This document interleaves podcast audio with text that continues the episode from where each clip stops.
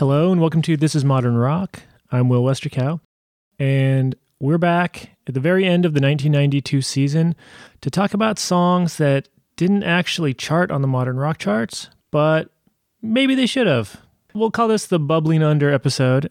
To help me out is my good friend Jeremy. Hi, Jeremy. Hey, Will. Thanks for coming on. Yeah, thanks for having me. This is kind of a big deal because, other than Orly, you're the first guest to appear on the show more than once. Yeah, I thought you were going to say the longest gap between appearances. well, that too. Yeah, you're taking taking all the medals today. Jeremy is a, a big time music fan. He's got an enormous collection of music. And I brought him in because I thought between the two of us, we could probably find quite a few cool bands, some of which I'm sure you've heard of, and maybe some that are new to you listeners out there. Jeremy, do you know how many albums you own from 1992? About a hundred, but you know, it wasn't the prime years of my collecting, so I'm kind of retroactively catching up. Okay. I have about 50 for 1992. And we have some crossover, but I'd be willing to bet there's like 120 distinct albums between Yeah. our two collections there. So, yeah, I'm excited. Yeah, what do you got in store for us? You know, I have been kicking things off with a, a mystery song. I didn't actually plan for that today. Should I throw one at you? Yeah, I want to be stumped. I think I've failed every mystery song except for once so far. They're hard. They're usually like number 29, number 30 on the charts. Yeah. Like, yeah, I'll throw a mystery song at you. I wasn't planning on this, but um, here's one from 1992. Did not chart. Great. Let's give it a go.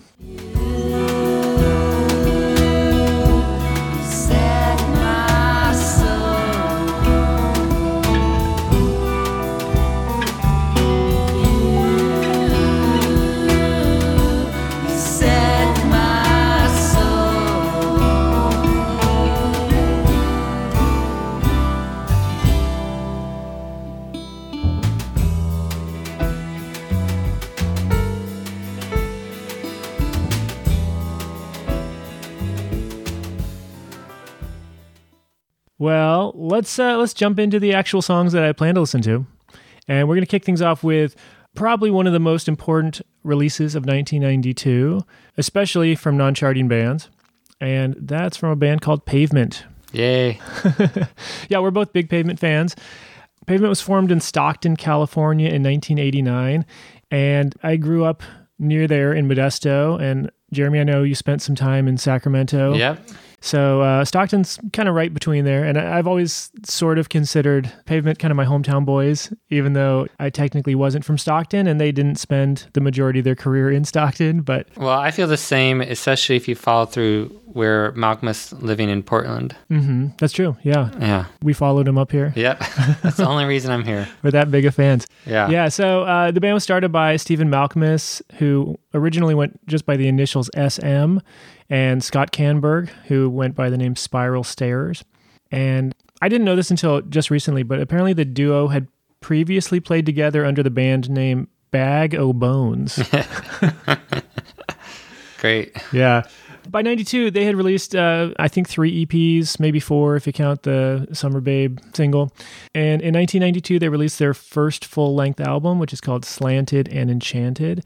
And this album was pretty much immediately hailed by critics, and it shows up on all these best of lists. It's considered to be like a highlight of American indie rock. Yeah, I love it. You know, I was 12 when it came out and I was not listening to rock music. So I was oblivious to it. In retrospect, I find it a fantastic album, although it's not my favorite Pavement album.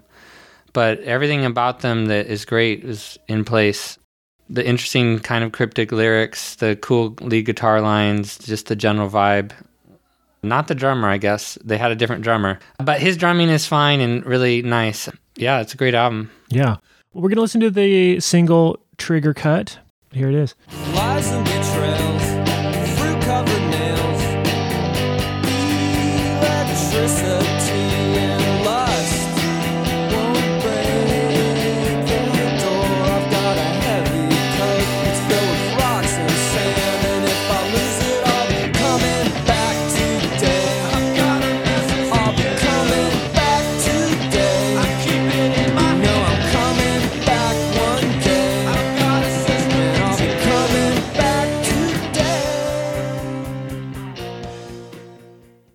Was great.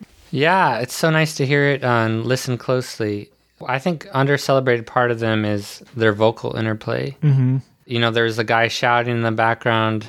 I'm not sure if that was Bob Nastanovich or whoever. And then uh, the La La Las, they always have those interesting dynamics. They're these little extra vocal hooks that I really love and appreciate. To me, anyway, Pavement sounds effortlessly cool, but in a way that is still melodic and you can sing along to. Yeah, I think there's some pop melodies and song structures, but with the kind of esoteric lyrics at times and the lo-fi at times production, it's just it's a good mesh. Yeah. And I will say this is one of my top three pavement songs. Not in terms of like my favorites necessarily. I, I don't know that I've ranked those, but in terms of like lyrics that jump into my head randomly. Uh, Oh, So I'll just be like hanging out in the kitchen and, you know, lies and betrayals, fruit covered nails. Probably right behind pigs they tend to wiggle when they walk, maybe. That's Uh, a great wordplay. Yeah. You know, when I first heard this, you know, I don't know what it was, 97 maybe, like just a, a rough guess. You know, the radio was feeding me a lot of Matchbox 20 and Smash Mouth and, you know, Goo Goo Dolls from that era. And my sister showed up with uh, some Pavement and some Pixies. And those two bands just kind of blew my mind and opened me up to all of this type of music, indie rock and college rock, and made me want to start digging backward into earlier stuff. So, yeah, I have a special place in my heart for Pavement. Yeah, you know, I didn't know about them until their second to last album around 97. I heard the singles and started getting into it. But then they broke up by the time I was with it enough to maybe see them live. But we did see the reunion tour in the early 2000s and then most recently I saw that with you. Yeah, what was that, like a month or two ago? Yeah, and I've seen Malkmus live many, many times, but it was a treat to catch Pavement. I'm sorry I couldn't catch them when they were an active band, but mm-hmm. they still put on a great show. Actually, I was just thinking back on that, and one of the times I saw Malkmus, I had no idea at the time, but it it was Sleater-Kinney's final show before they broke up the first time. Yeah, Wow, that's cool. yeah. So, Jeremy, you said this was not your very favorite Pavement album. Correct. By which you mean you love it. Yes. It's just not like if you're going to rank them, it's not your number one pick. So great album. I'd probably rank it third after Crooked Rain and Brighten the Corners. Yeah, it's a tough call for me, but um, yeah, their first three albums I think are the best three albums for me. I really like Wowee Zowee. I, I like I like the first four. I don't know. It's it's tough. It's a tough call. Yeah, all great stuff though. Yeah, but I think we can both agree. Fifth album. I love that one still. yeah, there's some good songs, but But yeah, it's a little more stodgy.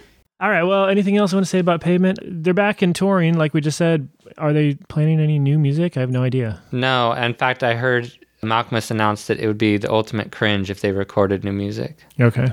But his solo career is going great. I saw him live this year as well, and it was one of the best shows I've ever seen by him. And it was a really intimate venue, which is the nice thing about him not being in Pavement. Is Pavement? I was, you know, one of a thousand people. At his solo show, I was one of sixty, Cool. Yeah. maybe a hundred, and that was really great. And he played with Chris Funk from the Decemberists. But yeah, no new music, sadly. They did just put out that archival double disc of the last album, though. Mm-hmm. I want to listen to soon. Yeah. I, I'm looking for a, a half album version of it. I want them to shrink it to an EP, and then I'll. Well, that's why you got to get it and make your own version of the best new album. but those of you who do love Pavement, it is cool that all five of their albums now have been released as like double disc, super mega bonus track releases. Yeah, and they're all worthwhile sets, Yeah. including the slanted and enchanted one. Yeah. All right. Well, that was Pavement. Let's dig a little bit deeper. And, well, not too much deeper, I guess. This is still a well known band. We're going to be talking about Guided by Voices. Yay. Jeremy, you brought Guided by Voices to the table here. You said 1992 was a, a pivotal year for the band. And I'm a fan. I'm not a super fan like you are. But my initial re- response was like, isn't 1994 the pivotal year? Like, what were they doing that anyone cared about in 1992? But I guess you have the answer to that. Yeah, well, this is where they got the ball rolling, really. They're from Dayton, Ohio. They put out their first EP in 1986. They were very influenced by REM in the early days. Propeller is their 1992 album. It's their fourth album. And all their albums up to that point, they did go into the studio, even though they're famously a lo-fi band. But they went into, you know, cheap studios, self-financing the records, losing money. They were prepared to break up in 92. And Propeller was their last hurrah. It's also notable that Tobin Sprout, who had briefly been a member before, rejoined for Propeller, and he was a famously Robert Pollard, the chief songwriter's foil, if you will. And all the peak Guided by Voices involves Tobin Sprout, according to most. So you got Tobin Sprout, you got their farewell album. You also have the introduction on Propeller of they started putting in some lo-fi songs. So instead of just studio tracks, there was also their boombox or whatever tracks they recorded at home. So it was the first launch of them doing this kind of melange of sound where this more cut and paste aesthetic. Beyond that, it started getting national attention. A lot of bands championed it. I think Sonic Youth, maybe Dinosaur Jr., and it was getting a lot of college play. So it was really the first album of theirs that played outside of their hometown. That's interesting because I read that at least initially they had only pressed 500 copies of this album. Yeah, and those are all collector items because they all had different covers Wow. on vinyl. You know, Robert Pollard does a lot of their art, he does a lot of collage, but they had to rope in friends to make 500 unique covers. So people collect them, you know. Yeah. Of course, I just have the CD with the generic cover, but it's a great album and it has several of their long term hits, if you will. Not charting hits, but songs that are on their greatest hits album that they play every show almost. Okay. Yeah. And we're going to listen to one of those today. The song's called Exit Flagger. Yeah, let's hear it. Here we go.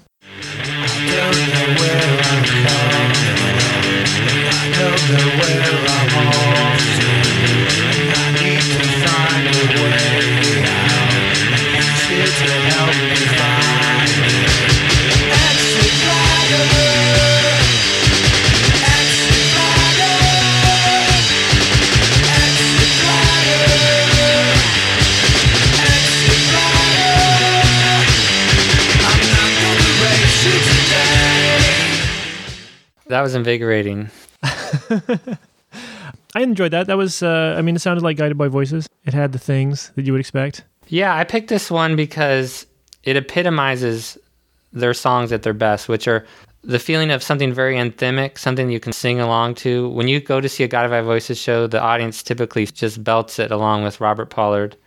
And it's also kind of cryptic, almost Springsteenian, like need to move on and change. I don't know what the song's about, but it, to me, it conjures feelings of change and being excited about change. I was picturing Bob driving down the highway, and there's literally like the exit, and someone's like flagging him to the exit, and he's like, He just peels out. A new song pops in my head, and he's like the rest of the way home, he's just singing "Exit Flagger." Yeah, I mean, I think his lyrics have a lot of meaning, but it's you have to look at the subtext, and I don't always absorb lyrics that well myself. But I love the song, so anthemic. It's also very almost punk rock, and really one of their more um, up tempo songs.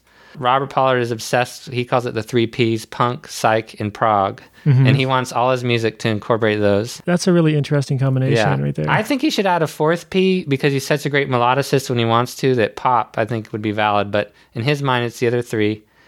And um, just to backtrack a little, it's worth pointing out that he had been a kind of hobbyist musician and had been a professional teacher, and was actually kind of late in the game age-wise to uh, hit success. But I find him an inspiring guy. He's got over 100 albums now. I only have like 50 of them, but I'm slowly catching up. I think they're almost all worthwhile. You got to kind of search for the great songs on each album, but it's I think the sourness makes the sweet songs all the better. yeah, yeah. I mean, and he does write a lot of amazing melodies for sure. Yeah. I mean, I saw Guided by Voices recently. I feel like it was this year. I lose Yes, track of time. Yes, it was. You ditched me. Okay, Yeah. well, I'm I'm two for two so far. I, I went to Pavement this year. I went to Guided by Voices this year. Can I keep it up? Am I going to have uh, seen every band on our list this year? We'll find out. The next band we're going to listen to is a Dutch band called Bettie Serveert. This is honestly one of the few Dutch bands that I know. I can maybe name two or three, like in the history of all music. Yeah, this might be the only one I know. Bettie Serveert was formed in 1986 in Amsterdam, and they're named after a book by a Dutch tennis player. And the book title translates to something like Betty Serves or Service Betty or whatever. And my understanding is that the band broke up almost immediately and then reunited four years later in 1990, after which they stayed together. They're led by singer Carol van Dyk, who is a Dutch transplant from Vancouver, Canada. English is her first language. So, in case anyone was wondering why her um, her English is so good and her accent is so minimal, I had no idea. I'm learning here. Thank you. yeah, we're going to be hearing a song from their debut album, Palomine. It was released in 1992. The song we're going to hear is also called Palomine, which was released as a single in 1993, but did not chart in the modern rock charts.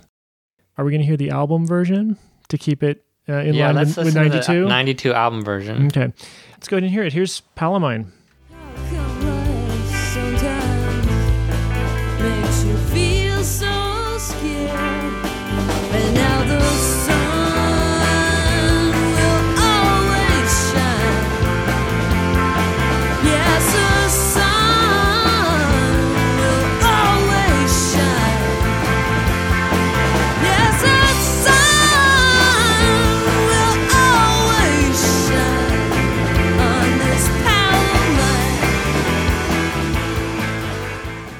I, I picked that album up a couple years ago, strictly based on the cute picture of a dog on the cover and the name of the band and the fact that it came out in 92.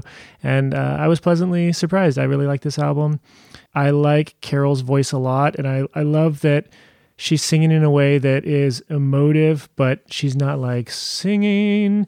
Yeah, I love this song. I love the band. I, of course, was too young when this came out to notice them, but around their third album, I saw the singles on 120 Minutes and was immediately taken with her voice. It is emotive. It has this nice kind of mournful grain to it, but also she can be cheerful at times too. Mm-hmm. I love the guitar sound on this. I mean, it sounds like college rock, grunge-ish type of music from the era, but also listening to the guitar, I go like, well, this guy likes Neil Young a lot. Yeah. It's kind of the vibe I get, and you know, that's fine with me. I, I like the sound of that. Yeah. Have you listened to their other work yet? I have not. No, this is the only album I've heard. Well, study up. I only know their first few albums, but they're all winners. And um, this song seems to be a, a pivotal one to them in the sense that it's on the album twice. It's that title track, and then they re-record it for their single the next year. I love the dynamics that it's kind of a ballad, but then it gets up tempo at the end. And uh, I love just the kind of quasi pun of the title. I mean, it's Palomine one word, but you know, it seems to be talking about her pal. yeah, I would assume so. Is Palomine a word? Maybe it's a Dutch word. I'm assuming it is like Palomino horses, or I don't know. yeah. Who knows? We'll have to study up on our Dutch. Yeah. Now, one thing I'm really curious about whenever we have a band from a country that's not England or the US, pretty much, I'm always curious like, how did they get signed? How did anyone find this band? How did they get a release in the United States? You know, it's kind of the same deal with the Sugarcubes. I'm pretty sure this was released on Matador, and I can't imagine that Matador Records had scouts in the Netherlands, like looking for rock bands. Yeah, that would be an interesting story. But I think it's worth mentioning Matador because, well, Pavement was on Matador. Mm-hmm. God of Voices will be on Matador through all their most of their prime releases. Their next blow up album would be Bee Thousand, which Matador distributed, and then they released Alien Lanes and going forward. So we got three for three Matador bands here. Wow. And this is also a fascinating era because Matador got distributed by I think Atlantic Records, but you could see these things suddenly moved from the underground to relative mainstream. And I remember buying this Palomine album on clearance at Best Buy mm-hmm. or Circuit City, actually, Circuit City. But I used to get tons of Matador albums at Circuit City Weird. because that's how big the CD boom was and how with the Atlantic distribution, Matador was everywhere. So it's kind of an interesting trend, and I'm glad to see these bands in there. To me, this is when I think of college rock, this is the type of music I think of. Mm-hmm. Partly because I really got into it in college myself, late 90s, even though, you know, catching up on some early 90s bands. But Well, I think this band is still active. And I know they continue my to release yeah. albums for a real big long time. I think their most recent one was 2018. But um, I think they're still around doing their thing. have you seen them live this year? Unfortunately, no. If they had come to town, I would have seen them though. I don't think they they stopped by Portland. Yeah. I'm bringing it up because if you notice, I'm there. Okay. I want to see this band. Okay, so yeah, if if I find they're coming, we're gonna go Yeah. see Bettie Serveert together. Sounds great. I'm down. Oh, when I was looking up this song, I discovered that Palomine was played in episode four of My So-Called Life. Ooh. Which So- that soundtrack, my so-called life soundtrack, I have that. It's on Atlantic Records, so Yeah. there might be some synergy there Yeah. The Matador. Do you happen to remember if the song's on the? It's not on the soundtrack, and I've seen the whole show, but I don't. I don't remember at this point. Yeah. Well, there's a lot of music on the show, so. Yeah. All right. Well, let's jump over to another band. We're going to talk about Jonathan Richman. For those that don't know, he started the Modern Lovers, and they had one album plus some kind of extra recordings released in other versions. That's how I learned about Jonathan Richman, though I'm curious how you learned about him because I can't pinpoint the moment. I know the moment I learned about him. There's something about Mary? Was- yeah, absolutely. There's something about Mary. I'm like, who is this guy that keeps showing up and singing songs? It, it, that might have been it, but I remember just thinking he was kind of a nerd. Like, and I don't think that at all now. But I was, I don't think I was already a fan. But I know that I was a huge Velvet Underground fan, and I think I followed that trail to things that uh, John Cale produced, and I I got into proto punk. So he produced the first Stooges, the Patti Smith, and Modern Lovers, and those are all like proto punk bands. I think that's how I got into it. But that's a great electric guitar based music, relatively heavy, definitely punkish, definitely influenced by Velvet Underground. But shortly thereafter, he disbanded the group, which included Future Cars and Talking Heads members, and eventually led to this kind of throwback 50s influenced, acoustic based, also 60s house party sound. And uh, the album we're going to reference today, I Jonathan, is from 92, and it really is a great album that captures all that aesthetic he embraced. And it also throws back to his whole lifetime as a music fan, as a Velvet Underground fan, and it has all these touchstones telling that story. There's a iconic song in there, Velvet Underground, that where he plays parts of Sister Ray. Uh, one of his big hits on the album is Dancing at the Lesbian Bar. But I wanted to talk about that summer feeling. Well, let's listen to it and then we'll talk about it. Here's that summer feeling. Well, when your friends are in town and they've got time for you, when you and them are hanging around and they don't ignore you, when you say what you will and they still adore you, is that not appealing? It's that summer feeling. That summer feeling is gonna haunt you one day in your life. Summer feeling, summer feeling. It's gonna haunt you. Thanks, Jeremy. Thanks for making me cry. it's deep in December, and uh, I'm currently being haunted and taunted by that summer feeling. But uh, seriously, though, I, I had not heard that song before, and um, that was really nice. Yeah, I'm glad you liked it. And I know it's a bit long. That was a six minute version. It's not the biggest hit on the album, but it's interesting for a few reasons. One is I think it captures his philosophical and lyrical and emotional aesthetic, which is he's interested in being earnest, sincere, making an emotional connection. He's interested in nostalgia in the past, but he's not romanticizing the past. If you notice in the lyrics, you know, he's like, it wasn't appealing, but you still kind of miss those days. Yeah. And I think that's just honestly an honest fact of growing up. You know, I was not happy every day as a kid, far from it, but I kind of miss being a kid too at the same time. Yeah. So that's interesting. I think it's a lovely song. It's also interesting to me that it's actually not the first time, rather, that he's released a song. The album I know very well that I've had, I think it was the second of his albums I ever owned. So I've had it for about 20 years or so, is Jonathan Sings from 1983. And this is the opening track on that. It's a three minute version. But what's interesting about Jonathan Richman is he is rather prolific, but he'll often re record his songs and recontextualize them. And I don't see many artists doing that. This song on the 92 version is, you know, double the length. It's got extra lyrics at the end, but overall it's, you know, the same vibe. This album is interesting too. It's getting a lot of accolades. That Pitchfork just released their big 90s review and it was in their top 150 albums. It was also in their top 25 indie pop albums. Wow. Most of this album, I Jonathan, was recorded in his friend's basement studio. It's considered a lo-fi album. You know, it sounds good. It's not on a boombox, but it was like non-professionally recorded, and also not labored over, especially. So you have that. You have Guided by Voices in Pavement, and are also affiliated with the lo-fi movement. hmm It's not the first lo-fi. It happened in the '80s too, but it really became a mass movement, I think, in the '90s. Sure. And can I just add that I've enjoyed Jonathan many times in concert. First, I saw him live in college in Spain. He was the headlining act. and he was loving it. For those of you who don't know, he loves learning languages. He translated a book of Italian poetry recently. Really? He loves speaking Spanish. He does not have a great accent, but he was loving it speaking Spanish to the Spaniards. In fact, I think he barely spoke English. But luckily, I was there to learn, so I, I understood him. And he put on a great show. The next time I saw him was also notable. I saw him on 9 11, 2001, the 9 11. He opened for Belle and Sebastian. And of course, that was a day that looms large for at least most Americans. And it was a very unusual day, and he, it was very comforting to see him perform. Yeah. And then most recently, I saw him.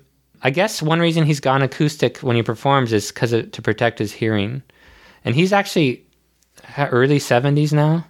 He's such a youthful, boyish man that it's hard to imagine he's basically a, a grandpa, but he's getting up there. He still looks good. But anyhow, at this venue, there was no food or drink allowed in the seating area. And that's not normal. That was his, his special request. And I'm not even sure if he had a mic. It was minimally mic'd. It was just an intimate room, no phones, just everyone listening to him tell stories and sing. Yeah. He didn't want people chewing over him. Is that? Yeah, or clinking glasses or just being drunk buffoons. Yeah. I've seen limitations, but not just nothing. But you know, I don't think anyone resented it because it was a super intimate show, and that's really what he's into doing these days. I think in his albums and also even more so live is making a connection with his audience. Yeah. I mean, he's he's a cool guy. He's a really interesting character.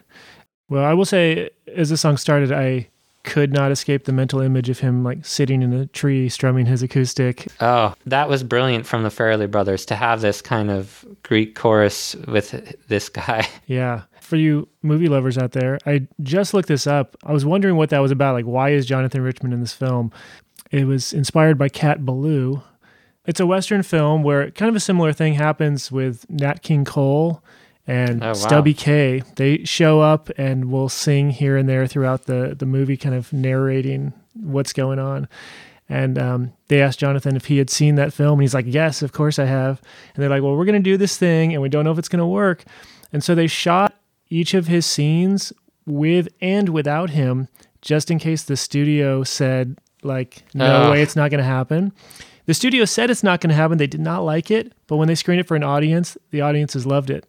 Thank so God, they kept it common in. sense. It's such a no-brainer that it's so appealing. Yeah, Yeah, I'm trying to think. The only other movie I can think of that kind of does that is Life Aquatic with the guy performing David Bowie constantly. yeah, But as a music lover, I think it's a great effect, especially if it's. Well, in the case of Life Aquatic, it's natural. In the case of this, it's not, but it's it works with the, being a comedy. All right, we got a couple more we're going to listen to. I'm bringing another fairly obscure band to the table here. This band is called the Spent Poets. You familiar with these guys? No, and this is why I like your podcast. I got to learn about these bands. Yeah. So, Spent Poets were formed in 1988 in San Francisco as a recording project between singer Adam Gates and guitarist Matt Winiger. It's very pop oriented. These guys are clearly Beatles fans. It makes me think of like an American Wonder stuff. But there's also like a lot of literary references. So if you listen to the lyrics, you'll hear stuff about Virginia Woolf and Sylvia Plath and references to the Beatles as well and Albert Einstein, things Wow. like that. Yeah. And I'll talk more about the band after we hear the song, but I specifically did not pick one of their singles to listen to today. I picked uh, what I'm going to call a, a Jeremy centric song. And we're going to hear a song called Walt Whitman's Beard. Nice. Jeremy, you're a you're a Walt Whitman fan or expert. How, how should I Uh, phrase that? former expert. I did have to write my college thesis on it, a little 90 page essay studying Walt Whitman. Ninety pages of Walt Whitman. Yeah. Do you know anything about his beard, or did you just study it his was magnificent. a robust gray silver beard. well, uh, the Spent Poets liked it too. They should. Uh, let's go ahead and listen to it. The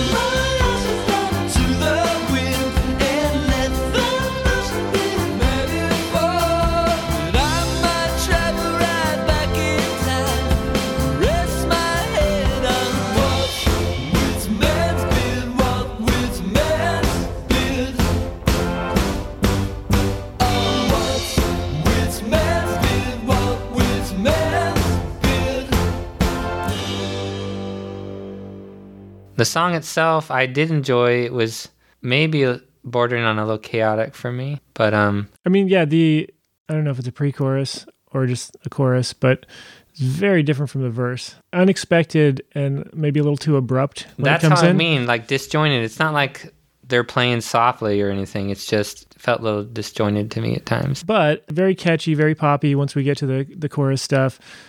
Clearly out of step with the time.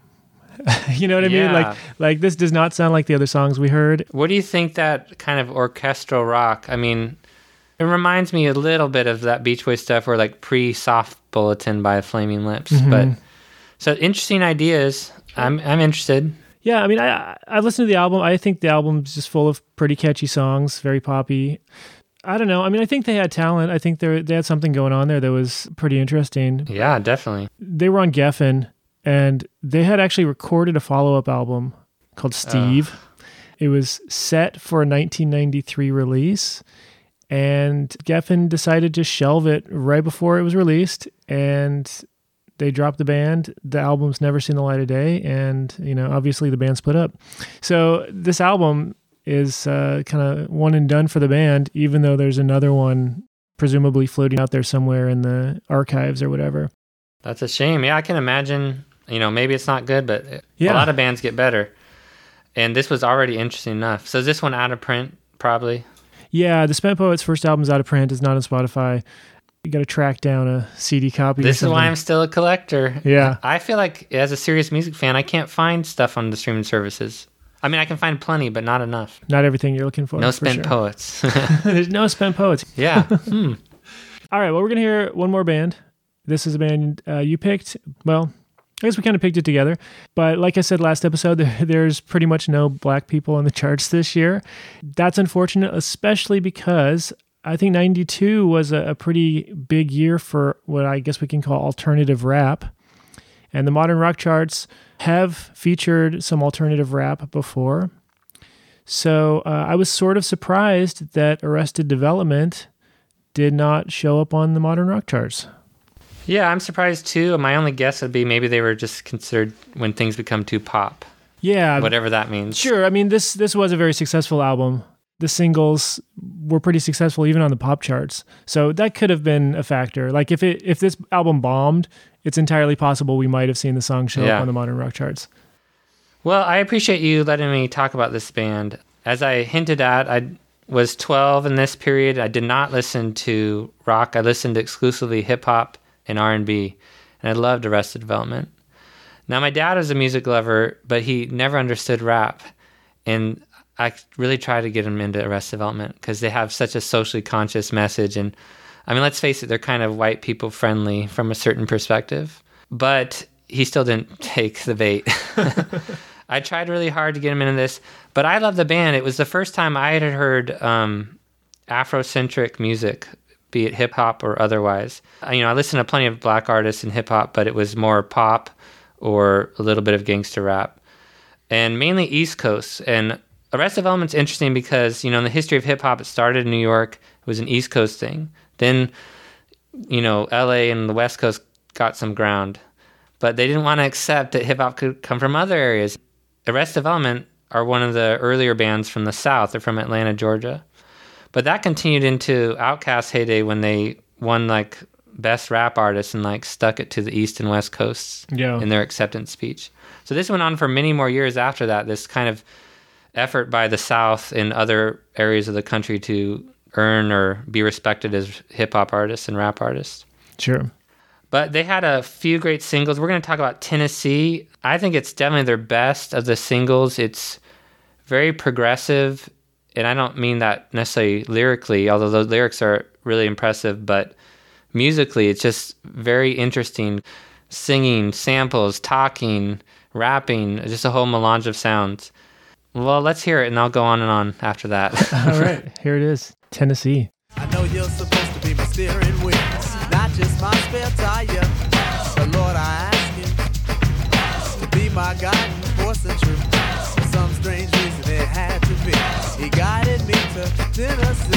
Take me to another place. Take me to another land. Make me forget all the hurts. me. Let me understand your plans. Take me to another place. Take me to another land. Make me forget all the hurts. me. Let me understand your plans. Did you know that song when it came out? I did not know it when it came out. No, I heard that song for the first time probably late 90s when I picked up a hip hop compilation that had "You Can't Touch This" and "Whoomp There It Is" Yep. or whatever. I don't, I don't know, like whatever the all, like all the the huge pop crossover hip hop songs were. That one was on there. Yeah, well, that's what's great about this song is it is a pop song, and I think some people treated the band as just a kind of a fluff band. But as much as I enjoy Hammer, I mean, compare this to "Can't Touch This" or "Whoomp There It Is" or a mm-hmm. lot of the hits of pop hits. Yeah, This actually has subtext and meaning and is a lot more complex musically. And by the way, the album is called Three Years, Five Months, and Two Days in the Life of, which, if memory serves, is maybe how long it took to make the album or something. I know they started in the late 80s. okay, that would make sense. This song, apparently, whatever this means, is in the Rock and Roll Hall of Fame's 500 songs that shaped rock and roll. Really? Wow. Yeah. It's also been listed in the book 1001 Albums You Must Hear Before You Die. hmm And I remember this. It got the Best New Artist the Grammys in 93. Right. But I'll also just lastly add that Rolling Stone named them Band of the Year Yeah. Wow. after this album came out. So you can see it did- did catch the uh, ears of a lot of rock critics and rock fans. yeah. I Um, mean, if you think about every band we listened to over the course of the season, and go like, all right, band of the year, Arrested Yeah. Development, the last song we're gonna hear for the season. Yeah, I guess yeah. it's it's perfect.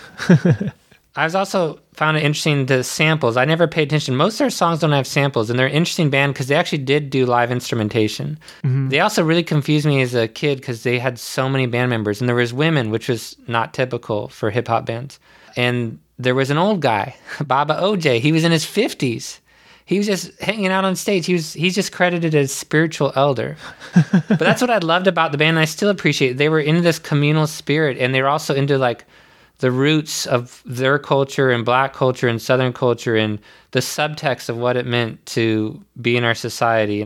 Apparently, this samples Prince, Joe Tex, James Brown, Brand New Heavies, and Kurtis Blow.